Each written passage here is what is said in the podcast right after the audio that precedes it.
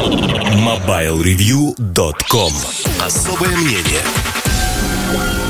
Всем привет, с вами Эльдар Муртазин. Поговорим сегодня про аналитику, тем более, что много раз говорили про это, но это же нескончаемый сериал, знаете. А, как же называлась эта комедийная штука, когда самолет падал, там показывали 564 серия, как самолет падает, что происходит и тому подобные вещи. Ну, вы вспомнили наверняка.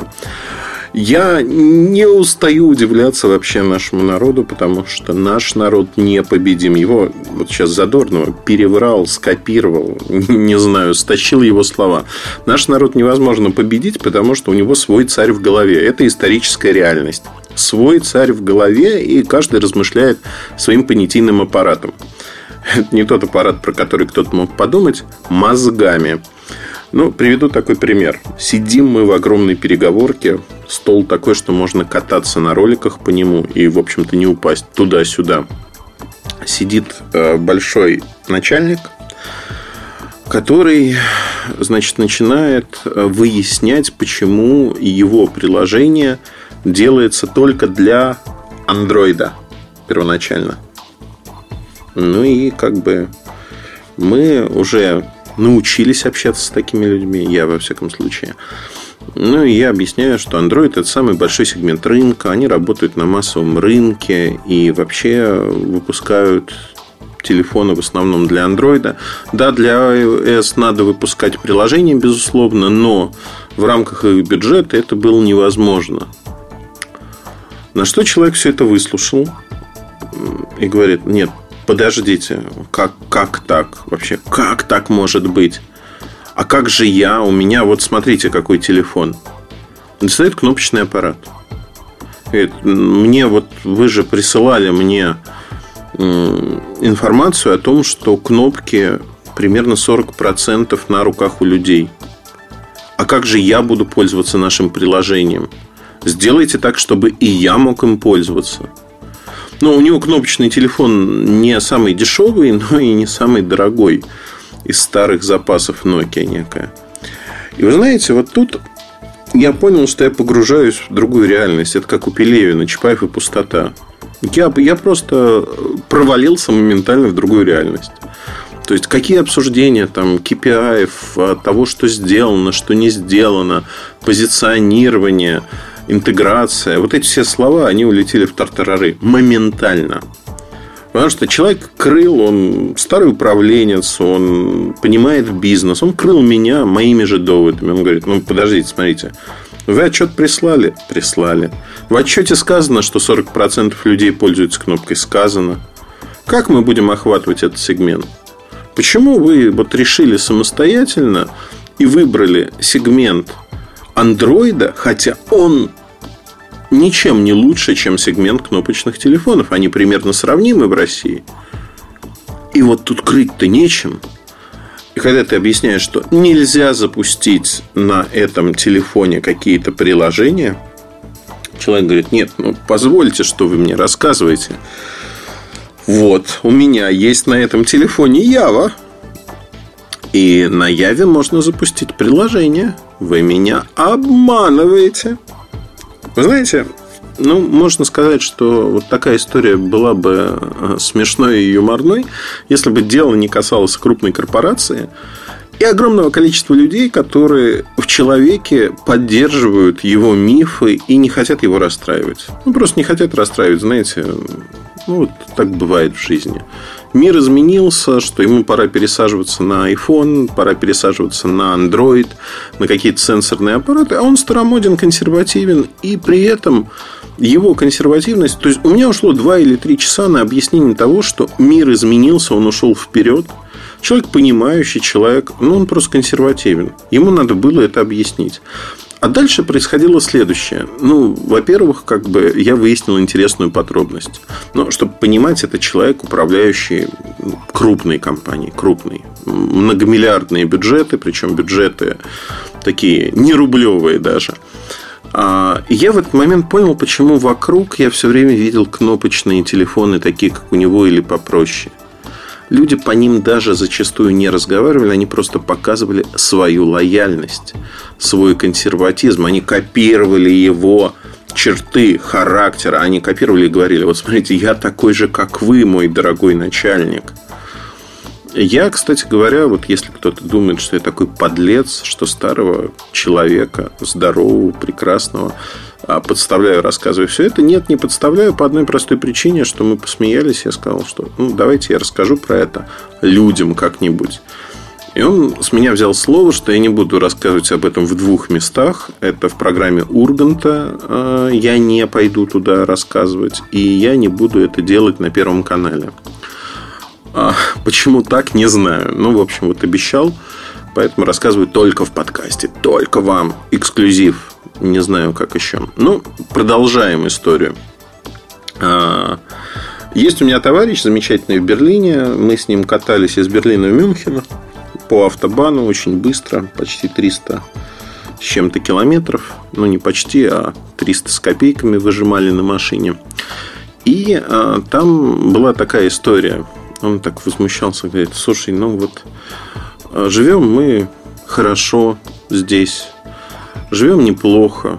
Люди, правда, бедные в Германии. Завидуют все время нам, приезжим. Ну, почему? Ну, я не знаю, как называется. Ламборгини, Ламборджини, Ламбо. Меня все время поправляют, но мне же пофигу, как это называется. Главное, что у меня под пятой точкой есть эта машина.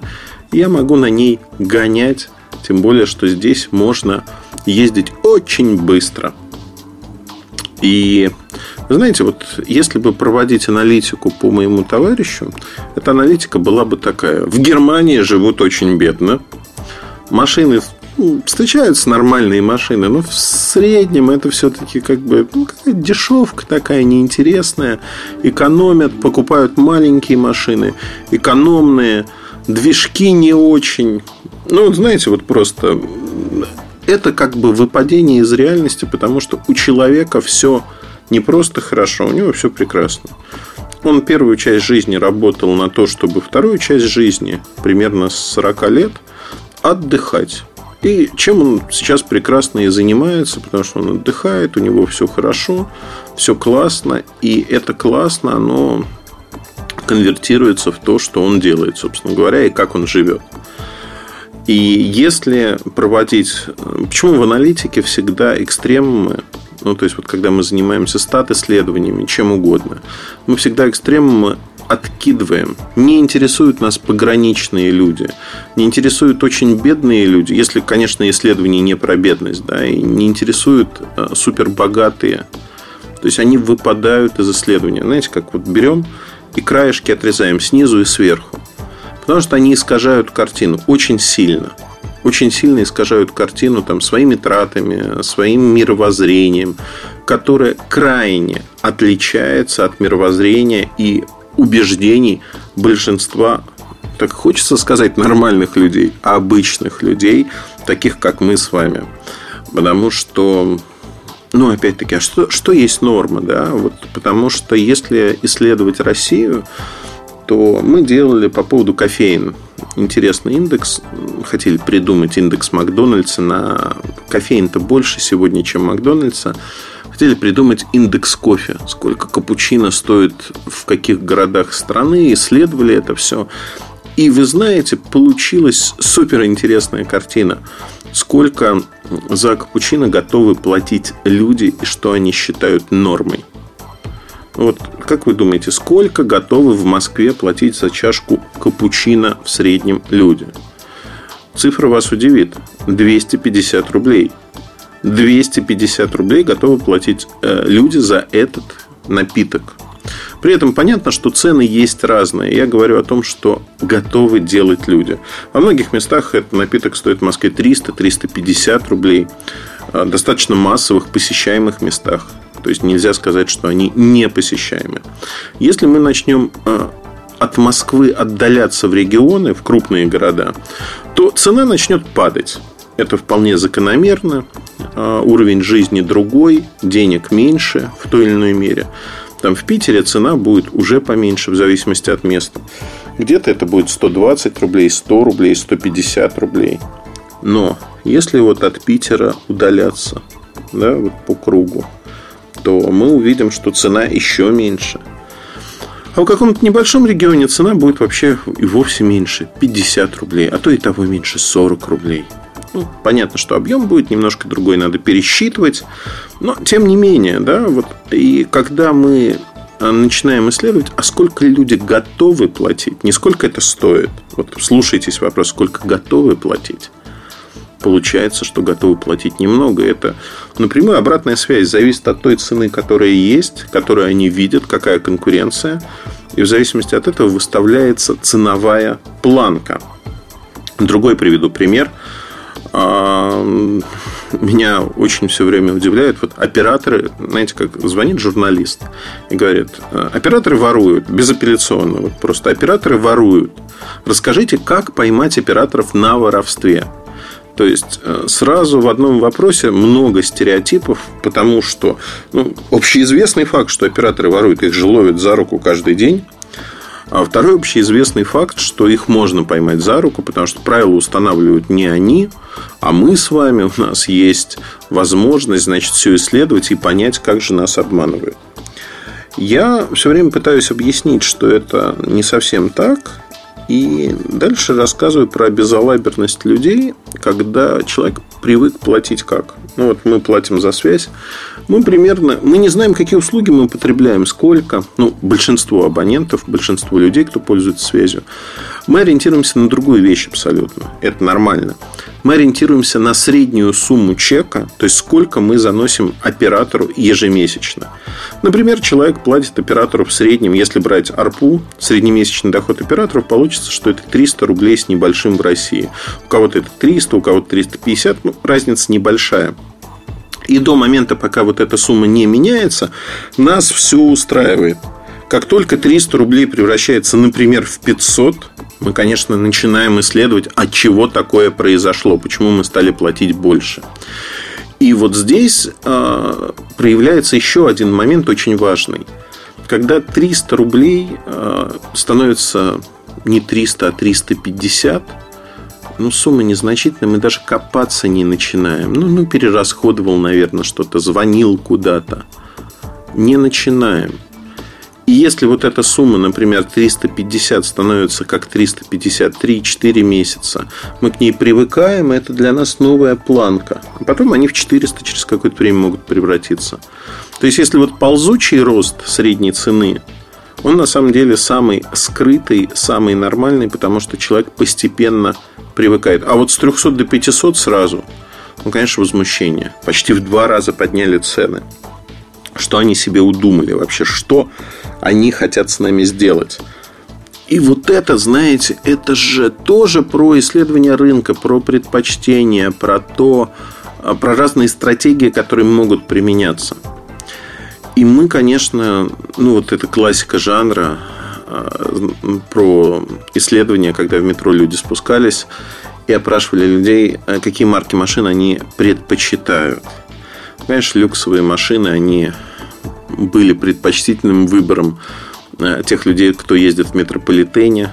И Роллс-Ройсов оказалось в Москве очень много. Потому что все шутили и говорили, ну, конечно, я езжу на Роллс-Ройсе, а сегодня я просто спустился в метро. Потому что так удобнее, пробки. И это тоже, вот как мы ставим вопросы, такие ответы мы зачастую получаем очень большое искусство. Это действительно искусство, это не механическое упражнение. Правильно сформулировать вопросы. А это можно сделать только когда вы понимаете задачу, вы понимаете, от чего вы хотите добиться и что в конечном итоге вас ждет так или иначе. Это очень важно для понимания, это очень важно для осознания, и здесь надо просто ориентироваться на то, что вы делаете, как вы делаете, и что вы хотите получить в конечном итоге. Ну, вот как-то так, наверное. Я не хотел затягивать, потому что вот хотел рассказать, наверное, первую историю, самую, которая меня поразила, когда меня прям моими же доводами били. Ну, на этом все. Удачи, хорошего настроения. Слушайте другие части подкаста, если вы этого еще не сделали. И до новых встреч. Пока. MobileReview.com